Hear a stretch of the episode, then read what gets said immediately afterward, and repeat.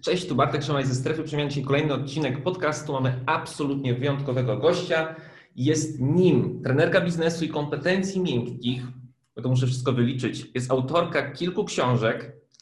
Jest kobieta niezależna i powiem inaczej, jest to kobieta, która potrafi prowadzić biznes, potrafi znaleźć czas dla siebie i potrafi znaleźć czas dla rodziny, co jest tych czasach bardzo trudną umiejętnością. Mam nadzieję, że dzisiaj nam zdradzi kilka tajemnic, jak to po prostu robi, jak ten czas na to wszystko znajduje. Dzień dobry, Kamilo. Dzień dobry, witam serdecznie, witam Ciebie i społeczność, którą zbierasz w okolicy strefy przemian. Przede wszystkim gratuluję oczywiście ogromnego sukcesu, który mm, mam wrażenie, że się pojawił w ostatnim roku tak no, bardzo duży, stałeś się bardzo widoczny w internecie i robisz tak. to w pięknym stylu. E, o Jezu, bardzo dziękuję, Boże, się nie spodziewałem. E, w każdym, dziękuję bardzo, tak, ostatni rok, dwa jest taki, że rzeczywiście nam to wszystko zaczęło rosnąć w górę. Ty też masz na to wpływ, tak jak już mówiłem na moim story i Tobie teraz w rozmowie naszej prywatnej, że bardzo go się obserwuję, bardzo dużo dzięki Tobie wniosków wyciągam, więc Tobie też mogę teraz od razu e, podziękować za to wszystko. Ale dobrze, przejdźmy do dzisiejszych pytań, bo już przygotowałem ich trochę bo chciałbym, żeby tutaj troszeczkę się nawiązali do Twojej historii, bo uważam, że cały czas ludzie mają takie podejście, że Ty się urodziłaś y, w czepku, że tak powiem, w ogóle masz szczęście, w ogóle tak naprawdę wszystko Ci samo przychodzi, y, bo widzą tylko teraz Ciebie tu i teraz, a nie widzą, nie widzą tego wszystkiego, co Ty, jakby całej tej Twojej drogi. Chciałem właśnie trochę do Twojej historii nawiązać, a z drugiej strony też bym chciał, żebyś taki trochę wskazówek naszym słuchaczom e, dała. E, I w sumie to by było pierwsze pytanie właśnie, e, od czego to się wszystko zaczęło, że poszłaś e, w to, że stałaś się trenerką biznesu, tych kompetencji miękkich, coachem, trenerem? Bardzo wcześnie zaczęłam pracować e, w swoim życiu, a zmusiła mnie do tego sytuacja finansowa, ponieważ nie pochodziłam, e, nadal nie pochodzę z zamożnej rodziny. Raczej były problemy z pieniędzmi w moim domu. Mm, z jednej strony dlatego, że moja mama nie zarabiała zbyt wiele, ale też z gospodarowaniem e, tymi pieniędzmi mm, moim zdaniem miała problem. E, nie umiała nimi e, odpowiednio zarządzać. Wcześniej zaczęłam pracować, ponieważ wiedziałam, że jeżeli będę chciała kończyć studia, będę chciała się wyprowadzić z domu, to będę potrzebowała załatwić sobie to sama. Nic się nie wydarzy takiego cudownego, w związku z czym dość e, szybko wzięłam e, za siebie taką odpowiedzialność na początku mentalną. I pamiętam jako kilkunastoletnia osoba, bodajże miałam wtedy 16 lat, czytałam pierwszą książkę rozwojową, jaką w ogóle jaką dostałam. I to była książka pod tytułem Jak przestać się martwić i zacząć żyć. Bardzo popularna książka. Myślę, że każdy z nas od czegoś gdzieś tam zaczynał. Niektórzy to był Brian Tracy, jeszcze inny Tony Robbins. Kupili Obudź sobie olbrzyma. Pewnie nie przeczytali, ale mają do dziś. Tak. E, natomiast ja zaczynałam właśnie od tamtej książki i później szybciutko, e, jednocześnie ucząc się, chodziłam do technikum, później zaczęłam studiować e, na Politechnice. Jestem inżynierem produkcji i zarządzania przedsiębiorstwem z pierwszego wykształcenia. Szukałam jakichś sposobów na swoją przedsiębiorczość i na to, abym mogła stanąć na nogi we wczesnym, we wczesnym wieku dość nie bez, nie bez dużej ceny, którą za to zapłaciłam, ponieważ stosunkowo mało imprezowałam na studiach i w szkole średniej, dużo się uczyłam, ale nie, niekoniecznie tak do matury czy na piątki, tylko e, gdzieś rozwoju biznesu, sprzedaży, zapraszania ludzi do współpracy. Bardzo, bardzo mocno się pod tym względem budowałam i rozwijałam taką swoją pewność siebie, której nie wyniosłam z domu. E, pracowałam bardzo mocno nad swoim charakterem. E, taką pierwszą moją pracą, e, to Cię może zaskoczyć i rozbawić, ponieważ taka cecha nasza wspólna, to jest to, że ja pracowałam jako instruktor aerobiku. O proszę. Jako nastolatka, jako nastolatka. To były takie czasy. Dostałaś. No tak, e, to były takie czasy, w, którym, e, w których na osiedlu szukano e, instruktora aerobiku. No oczywiście, że ten człowiek powinien być odpowiednio wykształcony i tak dalej, no ale to był 97 rok, więc chyba wystarczało po prostu, nie wiem, robić pompki, brzuszki, coś tam jeszcze.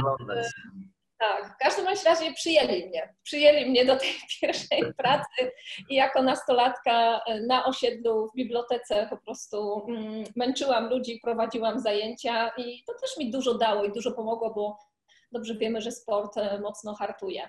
E, natomiast wtedy, kiedy miałam 28 lat, już miałam ustabilizowaną sytuację taką mm, zawodową, byłam związana przez wiele lat z firmą Oriflame i dla nich pełniłam funkcję dyrektora sieci dystrybucji, e, zajmowałam się sprzedażą, szkoleniem, e, promowaniem ludzi, uczeniem ich tego, jak oni mają sprzedawać, jak mają występować publicznie. Oczywiście wszystkiego tego sama musiałam się wcześniej nauczyć. To mm, przyszedł taki moment graniczny w moim życiu, a takie momenty zmuszają nas, nas, czasami do jakiejś podjęcia decyzji, którą długo nosiliśmy w sobie wcześniej, ale ją odkładaliśmy.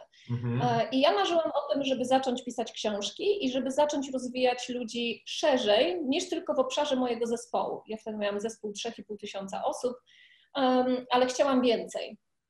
I pomyślałam, że nie chciałabym się ograniczać tylko i wyłącznie na wspieranie osób, które zaprosiłam do biznesu, ale chciałabym wspierać po prostu wszystkie osoby, które do których mogę dotrzeć. I tak e, wybrałam się na studia coachingowe.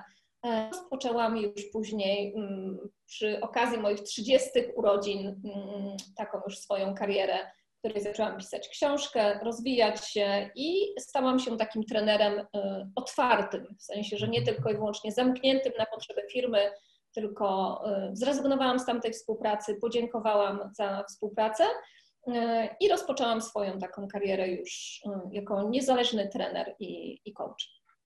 Powiedziałaś, że podajże od 16 roku życia już pierwszą książkę przeczytałaś, tak? Tak, tak. Znaczy, no nie, pierwszą przeczytałam pewnie jak byłam młodsza, ale rozwojową tak. Rozwojową, tak. tak, rozwojową. A w wieku 30 lat dopiero napisałaś swoją pierwszą i zaczęłaś swój biznes. Czyli w sumie 14 lat minęło. Tak. Od tego momentu. Tak. E, wcześniej, e, tak. Dokładnie. Jak miałam 28 lat, byłam e, współautorką książki e, z innym autorem, e, no ale później już taką swoją samodzielną, to jak miałam w okolicach 30 roku życia zaczęłam ją pisać, jak miałam 32 albo 33, ukazała się na rynku i to była książka Buduj życie odpowiedzialnie i zuchwale. Piękne, no, czyli tyle lat Ci zajęło dojść do tego właśnie momentu. A powiedz mi, w tym okresie właśnie między tym 16 a tym 30 rokiem życia, jakby, albo inaczej, co spowodowało koło tej 30, że zdecydowałaś się to dosłownie rzucić i po, poczułaś coś specyficznego, a poczułaś, że to jest ten moment, kiedy musisz zacząć, poczułaś, nie, nie wiem, nawiew motywacji, poczułaś coś tak, takiego? Tak, tak. Poczułam, że mój czas nie jest e, nieograniczony. E, jak miałam 28 lat, zdiagnozowano u mnie guzy piersi, i tak jak mówię, to jest taki moment, który nie u wszystkich oczywiście, ale akurat u mnie wywołał takie poczucie, mm, że okej, okay, mam, mam 28 lat i może um, dożyję do 50, 60, 70, a może nie. Czyli taki pierwszy pstryczek, który powiedział mi, Kamila, nie czekaj na realizowanie swoich kolejnych marzeń. Jeżeli już myślisz o tym, co jest Twoim kolejnym marzeniem, to rozpocznij jego realizację. I oczywiście, jak widzisz, ja nie wyskakuję z takimi pomysłami tak po prostu, że nagle coś robię. Jak miałam 28 lat, ok, dostałam diagnozę lekarską i najpierw zapisałam się na studia coachingowe, przygotowywałam się do tego, aby no, jednocześnie ustabilizować swoją poprzednią działalność, przygotować się do tego, aby rozpocząć nową. Mm, no, miałam też wyzwania zdrowotne, które były kluczowe, bo leczenie było na pierwszym miejscu.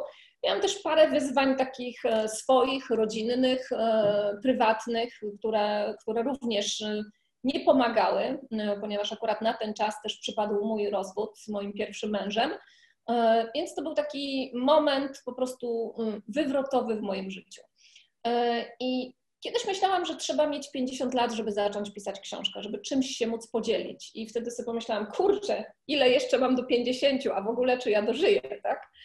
Więc pomyślałam, ok, jeżeli tylko po prostu ta diagnoza będzie łagodna, jeżeli będzie można tych guzów się pozbyć i będzie wszystko ok, to ja już rozpoczynam w takim razie realizację tego planu, nie odkładam go na później, tylko rozpocznę po prostu z tym, co mam, na tyle, na ile umiem. A jak będę miała 50 lat, to już po prostu napiszę dziesiątą książkę i, i wtedy też będzie świetnie.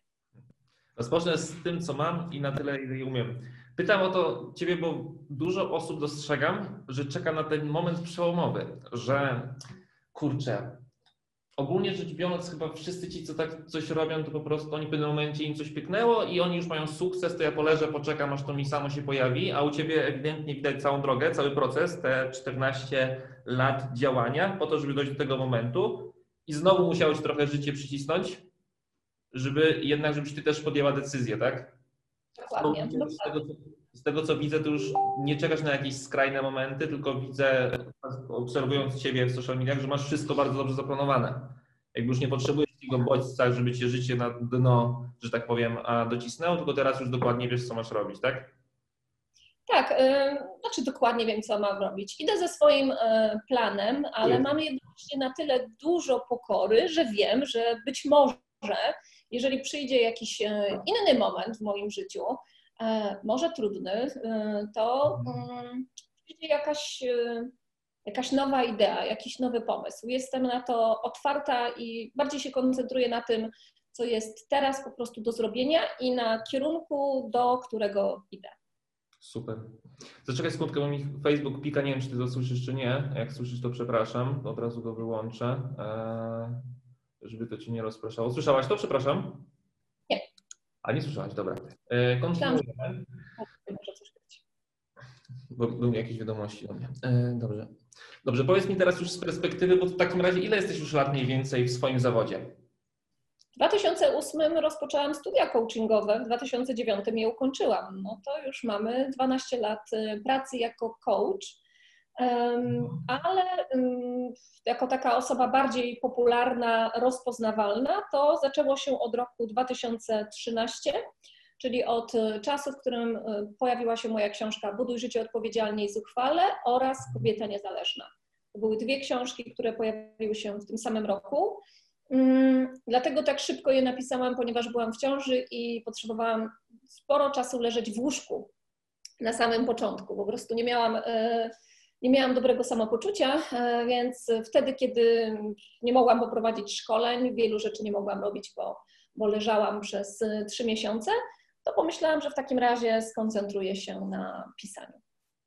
Dobrze, Czyli wykorzystałam z tego, co miałam. Tak? No niektórzy po prostu leżą i płaczą, a ja mówię, no dobra, no leżę, nie mogę, nie mogę prowadzić zajęć, e, ale mogę pisać. Dlatego dwie książki w jednym roku się pojawiły. Wow, jakby z tego co do tej pory już napisałeś, można niezłą książkę napisać z Twojej historii. E, powiedz mi tak z perspektywy czysto zawodowej, co przez ostatnie, załóżmy, 12 lat, które mówisz, jest dla Ciebie największą trudnością, jeżeli chodzi o to, że jesteś kobietą, prowadzisz biznes albo biznesy, E, co Ci sprawia największą trudność? Czy gospodarowanie czasem, czy rozdzielanie zadań? Co jest dla Ciebie taką największą trudnością, z czym ewentualnie, gdyby na przykład jakaś pani, która teraz ogląda nasz, naszą rozmowę, powiedziałaby, kurczę, ja mam tak samo, ja też chcę teraz zacząć swój biznes.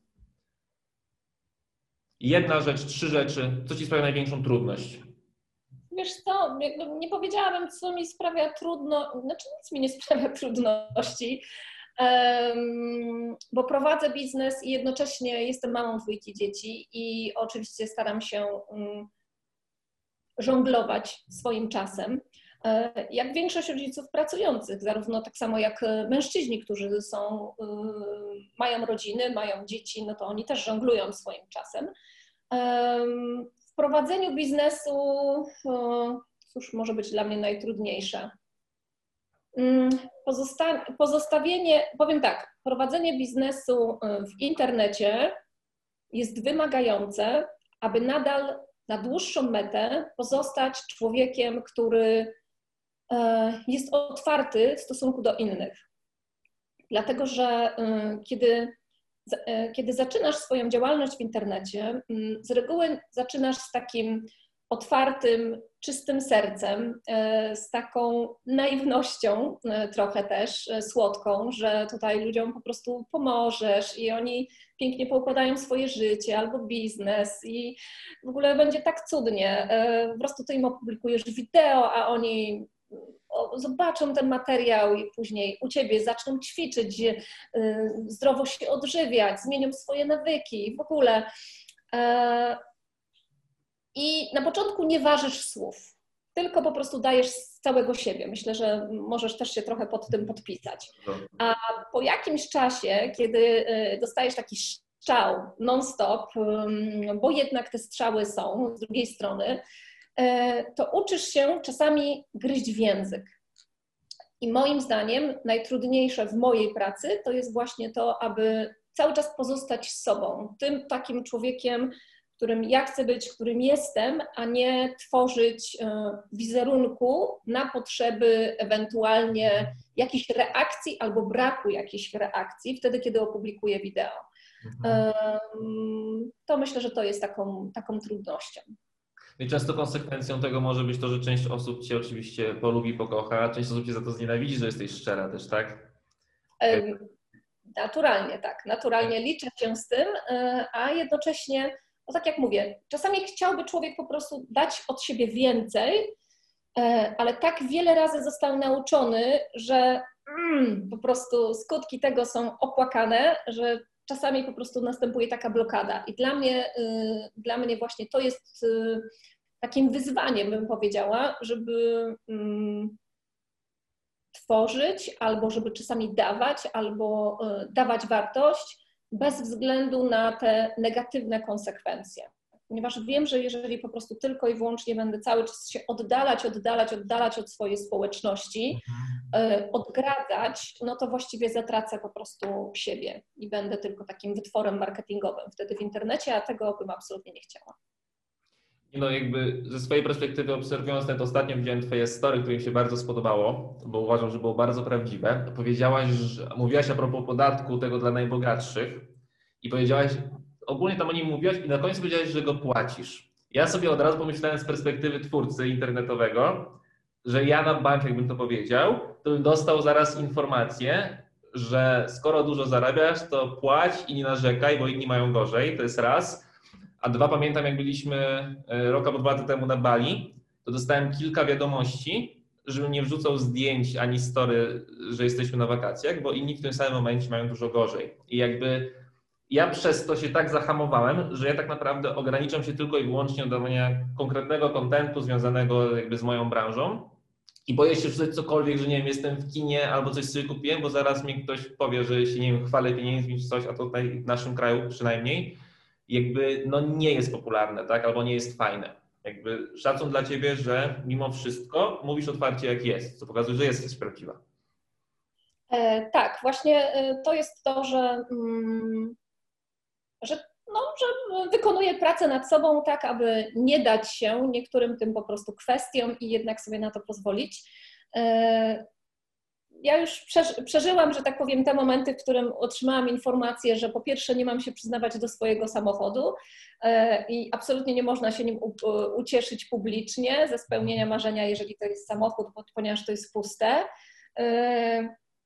A z drugiej strony wiem, że te wszystkie osoby, które to piszą, jednocześnie jak kupują sobie samochód, to cieszą się niezwykle.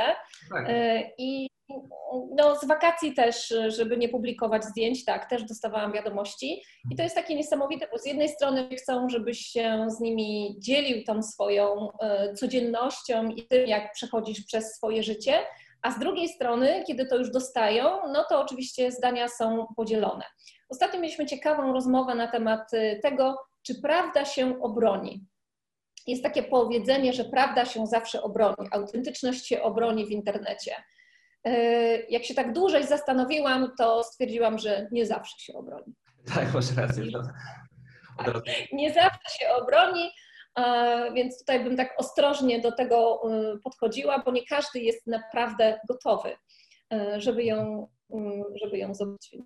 Na to, na to bym uważała. Tak, dokładnie. Dobrze, teraz tak dla naszych słuchaczy. Twoje techniki albo jedna technika, jak ty gospodarujesz czasem, że masz czas dla siebie, masz czas dla rodziny, masz czas na biznes. Jak ty to robisz? Bo ja dostaję mnóstwo wiadomości, że słuchaj, pracuję od 8 do 16. Ja już nie mam kiedy zrobić treningu, ale już nie mam kiedy sobie gotować, bo jeszcze na przykład muszę posprzątać i wychować, nie wiem, i spędzić czas z dzieckiem, coś tam. To powiedz mi, co ty byś na to odpowiedziała? Albo taką Jeżeli, jeżeli ktoś pracuje od 8 do 16, zakładam, że to są dwie osoby, bo tutaj słyszę o jakimś dziecku, więc zakładam, że to są e, dwie osoby. Mhm. Ale już e, przyjmijmy strategię taką e, najbardziej pesymistyczną, czyli samodzielnie wychowująca em, matka, dziecko. Przeszłam przez taki czas, przez dwa lata po, po rozwodzie, byłam samodzielnie wychowującą mamą wtedy pięcioletniego syna i pracowałam wtedy jako coach dla takiej firmy, mm, gdzie 8 godzin dziennie, nie? Tam y, robiłam coachingi dla prezesa i szkolenia dla jego zespołu z różnych kompetencji miękkich i twardych. W związku z czym wstawałam o piątej, mm, przygotowywałam y, śniadanie dla nas, lunchboxy y, dla siebie do pracy. Mój syn się żywił wtedy w przedszkolu. Zawoziłam syna na y, siódmą do przedszkola, szybko jechałam do pracy na 8 godzin. Po tej pracy odbierałam syna z przedszkola, wracaliśmy do domu i jest tak, że jeżeli wracaliśmy około 16 czy nawet 17 e, do domu, to nigdy mm, nie było tak, że od razu ja po prostu 100% czasu spędzałam wtedy z moim dzieckiem, w sensie patrząc na niego. E, jeżeli mój syn w tym czasie zajął się na przykład e, to ja mogłam w 20 minut zrobić swój trening, jeżeli bym go potrzebowała. Można ten trening zrobić. No, umówmy się też, jeżeli ktoś nie ma zbyt wiele pieniędzy albo y, jest na jakimś po, y, początku swojej drogi, nie stać go na y, pomoc na przykład domową, na firmę sprzątającą, która przychodzi, to zakładam, że też nie ma 300 do sprzątania, tylko jakieś, nie wiem, 50, 70, 100 w porywach, tak? No bo jak już masz więcej metrów, to znaczy, że masz więcej pieniędzy, no i możesz sobie pozwolić na wsparcie takie, w którym ktoś przyjdzie raz w tygodniu, zrobi ogromne porządki, albo nawet będzie u Ciebie pracował. E, więc można, e, można sobie z tym poradzić, z tym sprzątaniem. Ja zawsze angażuję dzieci e, w obowiązki. Mój syn potrafił ze mną włączyć pralkę, rozpakować ją, wtedy wieszać ją razem. Zawsze w niedzielę przygotowywałam sobie posiłki i pewne rzeczy zamrażałam jako takie, wiesz, półprodukty. To jeszcze nie był czas lunchboxów i tego typu rzeczy. E, takich do zamówienia, żeby na pudełkach być. E, więc ja sobie po prostu do lodówki przygotowałam coś takiego na, na cały tydzień. No kolację zrobić dla dziecka i dla siebie to nie jest też jakaś filozofia. Mój syn akurat wtedy w okolicach godziny 20 e, szedł spać. Ja miałam spokojnie do 22.30 czas dla siebie. No i o 22.30 szłam spać. W sobotę przygotowywała y, ubrania dla nas, y, dla siebie do pracy, pięć zestawów i dla dziecka do szkoły, tak żeby już jako piątej wstaje, to żeby się nie zastanawiać, co mamy ze sobą zrobić. To jest kwestia, mm, kwestia planowania. Teraz prowadzę, y, jestem założycielem i prezesem fundacji Kobieta Niezależna, mam dwie spółki, mam działalność gospodarczą i przede wszystkim korzystam, sama sobie go wymyśliłam zresztą, z planera, Mam taki planer RBC, akurat teraz jest wyprzedany, więc proszę się na niego jakoś tam nie rzucać, e, w którym każdego dnia, tego tutaj chyba za bardzo nie widać, a teraz widać, w którym, tak, w którym każdego dnia e, wyznaczam sobie tak zwane 3 MIT i 1 HSS. 3 MIT to jest most important task, czyli takie trzy kluczowe, najważniejsze rzeczy danego dnia, które muszą być zrobione mhm. i wchodzą w skład albo moich wysokich życiowych wartości czyli trening, czas z dzieckiem, wspólne usypianie, sesja wdzięczności, rozmowa albo spacer z mężem, a, y, albo wchodzą w skład mojej wysokiej stawki godzinowej, czyli są y, kluczowe dla mojego biznesu. To nie mogą być jakieś pierdoły, tylko najpierw muszą być rzeczy kluczowe dla mojego biznesu, które mogę zrobić tylko i wyłącznie ja. Podam Ci przykład. Ja raz w tygodniu tylko klikam przelewy, które ktoś wprowadza do banku i e, bardzo trudno jest mi namówić na to, żebym to zrobiła e, drugi raz w tygodniu, ponieważ ja już się raz w tym tygodniu zalogowałam i drugi raz się nie będę logowała, bo mam długie hasło i nie mam na to czasu i te 15 minut to jest po prostu dużo czasu i nie mam czasu. We wtorek klikam przelewy, wszyscy o tym wiedzą, że nie dostaną kasy po prostu w poniedziałek. E, więc dużo tak, wiesz, trzeba sobie pewnych rzeczy poplanować. I jedno HSS to jest choćby skały srały ma być zrobione. E, no. Czyli taki skrót e, to jest taka po prostu jedna kluczowa rzecz. Myślę, że zarówno Twoi, jak i moi e, mm, czytelnicy, mm, społeczność mogłaby sobie spojrzeć, jak dużo czasu dziennie spędza na Instagramie, na Facebooku, przejrzeć sobie po prostu, gdzie, ten tra gdzie traci ten czas. Ja przy okazji jednej z ostatnich kampanii zrobiłam takie badanie i wyszło, że ludzie tracą dwa miesiące rocznie Wow. a w internecie. Także y, naprawdę mm, trzeba po prostu większej organizacji i uwaga, uproszczenia swojego życia. Jak ja sama musiałam gotować, no to po prostu nie wymyślałam nie wiadomo jakich potraw, tylko bardzo prosto się odżywiałam. Możesz sobie ugotować kaszę jaglaną na dwa dni, jakieś tam warzywa, wiesz, na szybko po Tak. prostu zrobić i już, już masz jakiś tam posiłek, tak? A nie klepiesz kotlety, po prostu rolady i nie wiadomo co. Więc upraszczasz życie i koncentrujesz się na tym, co jest kluczowe, najważniejsze z punktu widzenia Twoich wartości albo celu takiego biznesowego i zawodowego. Ja chyba te 10 mniej więcej minut, teraz powiedziałeś, po prostu wytnę jako oddzielny film wrzucę, bo to jest po prostu instrukcja, jak ktoś ma funkcjonować. No genialne, naprawdę. A powiedz mi kolejne pytanie, takie myślę, że trochę od naszych słuchaczek, dlatego że jak już trochę w strefie przemian współpracujemy z ludźmi, to ci ludzie się też bardziej otwierają i więcej szczegółów na temat swój e, mówią. I bardzo często, to w ogóle parę lat temu w życiu nie, nie, nie, nie przewidział, że tak może być, bardzo często kobiety, e, tutaj faceci nie, narzekają na krytykę swoich bliskich. W sensie na przykład bardzo często dostaję wiadomości, że no Bartek, próbowałam zrobić trening, ale mąż zaczął się śmiać, że co ja tutaj odwalam, mama przyszła, powiedziała, że ja nie powinnam tego robić, coś tam, coś tam. Powiedz mi, czy jest jakaś uniwersalna technika radzenia sobie z krytyką? Jak ty sobie radzisz z krytyką, ewentualnie dotyczącą czegoś innego, z jakich, może no właśnie na przykład w social mediach, co ewentualnie mogłabyś polecić właśnie takiej osobie? Mhm. Zacznę od polecenia, bo akurat uderzyłeś mocno y, w temat, który kobiet doty- dotyczy, na tyle mocno dotyczy, że napisałam na ten temat książkę. To jest książka pod tytułem Kobieta asertywna, Mhm. która y, zawiera też materiały wideo do pobrania, po to, aby mm, od razu y, zobaczyć, jak zastosować techniki asertywności. Przy czym uwaga, asertywność nie oznacza jedynie umiejętności powiedzenia nie, tylko postawienia wokół siebie takiego ogrodzenia z furtką, w którym uczymy ludzi, którędy mają do nas docierać, na co mogą sobie pozwolić, a na co absolutnie nie. Mhm. Jeżeli mój mąż, myślę, że tak, ogólnie pracując z kobietami, widzę, że kobiety e, o wiele częściej w ogóle dają do zrozumienia pozostałym osobom, że w jakikolwiek sposób e, można to komentować. Mężczyzna, jak zaczyna uprawiać sport, to on po prostu zaczyna uprawiać sport. Mówi, kochanie, idę na trening, zapisałem się na to i na to. I on się nie pyta, co ty o tym myślisz, on nie czeka na jakieś oklaski, on Mhm. po prostu zaczyna coś tam robić. I też czasami kobieta tam się z niego e, śmieje, albo ktoś w domu mówi, oho, ho, ho, jasne, jasne, za tydzień ci tam minie po prostu ci e, ten entuzjazm i tak dalej. I jeżeli są podstawy do tego, żeby tak było, bo być może jakaś wiedza historyczna najbliższych wskazuje na to, że no tak było po prostu ostatnim razem, to nie ma co się jakoś tam spinać, tylko powiedzieć, tak, kurczę, no, dotychczas po prostu starczało mi, e, nie wiem, e, zacięcia determinacji na tydzień. Mam nadzieję, że tym razem będzie lepiej. A żeby było lepiej, to potrzebuję od Ciebie słów wsparcia. Powiedz, że mi kibicujesz. Czy możesz to dla mnie zrobić? Czy możesz powiedzieć, że mi kibicujesz? No i wtedy co? No bliski powiem, no kibicuję Ci, no. No to super, to dzięki, to idę ćwiczyć, tak? Bardzo dobre docenienie sytuacji w ogóle. Tak, takie w ogóle.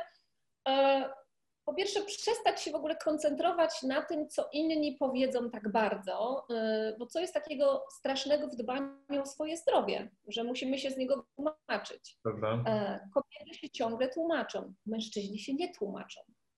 E, A kobieta jakoś w ogóle poddaje pod y, dyskusję to, czy ona się zapisze na coś, to, czy ona e, zacznie ćwiczyć, czy nie. Po prostu zaczynasz ćwiczyć. Jak mąż się pyta, co robisz, ćwiczę, kochanie. Tak? No ale po co ćwiczysz? No ćwiczę, bo to zdrowe jest. Pomyślałam, że poćwiczę. Mhm. E, I tyle. Nie, nie nadawać temu takiego znaczenia i w ogóle nie poddawać tego pod dyskusję. I może powiedzieć, no ale co ty myślisz, że schudniesz i tak dalej? To może powiedzieć, no tak właściwie to tak myślę, no. Mam taką cichą nadzieję, że może przy okazji również e, schudnę, może się poczuję lepiej. Tak? Chcesz poćwiczyć ze mną? Proszę, I proszę. jak- Od razu mamy kilka technik. E, Tak, takie nie- nie branie tego do siebie, tylko zastanowienie się, o co, o co mi chodzi w ogóle w tym, że, że, że on to krytykuje. No krytykuje, bo, bo nie widzi w tym sensu i tak też może być. Krytykuje, bo dotychczas ćwiczyłaś przez tydzień i później rzucałaś to ćwiczenie. E, Krytykuje, bo, bo uważa, że to jest jakaś twoja fanaberia, ale ty masz prawo mieć swoje fanaberie. Nawet jeżeli je porzucisz po dwóch tygodniach, to dawaj sobie do tego prawo. Myślę, że ludzie traktują siebie zbyt poważnie. Surową. Wiesz, że ojeju, po prostu teraz zaczynam ćwiczyć, powiedziałam innym, że zaczynam ćwiczyć i teraz co będzie, jak przestanę ćwiczyć? No po prostu przestaniesz ćwiczyć i będziesz potrzebowała znaleźć w sobie pokłady, determinacji, aby rozpocząć na nowo i uwaga, odrzuć to poczucie winy, bo ludzie bardzo często wpadają w to poczucie winy, biczują się tam, wiesz, nie, w ogóle, ojej, zjadłam pączka wczoraj. Mm, I no to już dzisiaj zjadam jeszcze cztery, co nie? Jak już tak wszystko się poszło. Tak. Czy ty się orientujesz, czy to jest jakby taka dominująca cecha Polek, czy w ogóle też w innych nacjach kobiety też tak mają właśnie, że tak bardzo porównują? Bo ja się tu mogę dać na przykład na, na, przykład na przykładzie. Mamy grupę e, na Facebooku zamkniętą. E, tam bardzo dbamy o to, żeby właśnie nie było krytyki i hejtu i potrafimy akceptować posty, czasami akceptuję, czasami nie, ale czasami akceptuję, w których kobieta pisze, że hej, schudłam w miesiąc 4 kg, czy według was to jest dużo, czy to jest mało? To jest takie podejście, że kurczę, osiągnęłaś już część swojego celu, zamiast się z tego cieszyć, to ona zaczyna się zastanawiać, czy to jest dużo, czy to jest mało i jak inni uważają, totalnie nie znając tej osoby. I jakby zastanawiam się, czy tak mają Polki, czy tak w ogóle mają kobiety. Mm, To znaczy tak, mają coś Polki, czego mm, czasami nie zauważam u kobiet innych nacji, natomiast nie jestem też specjalistką we wszystkich nacjach, E, ale mieszkając w Belgii przez 4 lata bardzo spotykałam e, kobiety, które tak bardzo uzależniały myślenie o sobie i- patrzyły na siebie przez pryzmat tego, co inni powiedzą. Jednak e, w naszej kulturze to jest szalenie istotne, co inni powiedzą, jak inni to widzą. Jeżeli ktoś się pyta, czy to jest dużo, czy to jest mało, ja bym powiedziała, jakie to ma znaczenie. No po prostu nie jesteś w stanie więcej i tak schudnąć, bo to już było, tak? Schudłaś cztery. Pytanie, jak długo te cztery zbierałaś? E, Bo bardzo często ktoś, wiesz, 10 lat po prostu zbiera te swoje kilogramy, a potem w dwa miesiące chciałby się ich pozbyć. No, to tak nie działa. E, Więc ja bym, ja bym jej zadała pytanie, co w tym jest w ogóle takiego ważnego? Po co wystawiasz się na tą ocenę? Czy to jest kwestia ciekawości? E, Bo to jest właśnie to, co wcześniej zapytałeś, że te kobiety są krytykowane przez najbliższych. No jeżeli one idą do najbliższych i, i tak samo się zachowują, no to, no to potem się z tym spotykają. Więc y, bardziej być takim zewnątrz sterownym. Zrobić coś dla siebie. a Czasami wyjdzie, czasami nie. Wiedzieć, że zrobiłam wszystko, co w danym momencie mogłam, aby osiągnąć swój cel, wyciągnąć wnioski z tego, czego nie zrobiłam a, i takim być lepszym dla siebie, jakimś takim łaskawszym, bym powiedziała. Tak, ludzie są surowi wobec siebie bardzo. E, dobrze. Dziękuję, że walisz takimi konkretami, naprawdę super. Dziękuję Ci za obejrzenie pierwszej części naszej rozmowy z Kamilą Robińską. Pamiętaj o tym, żeby zajrzeć do opisu tego filmu i skorzystać z bezpłatnych, bardzo cennych materiałów. W związku z tym, że Kamila daje nam bardzo dużo konkretnych wartości, podzieliliśmy tę rozmowę na dwie części. Pierwsza już jest za Tobą, na drugą zapraszam Cię już za tydzień. Uważam, że jest jeszcze lepsza. Do zobaczenia.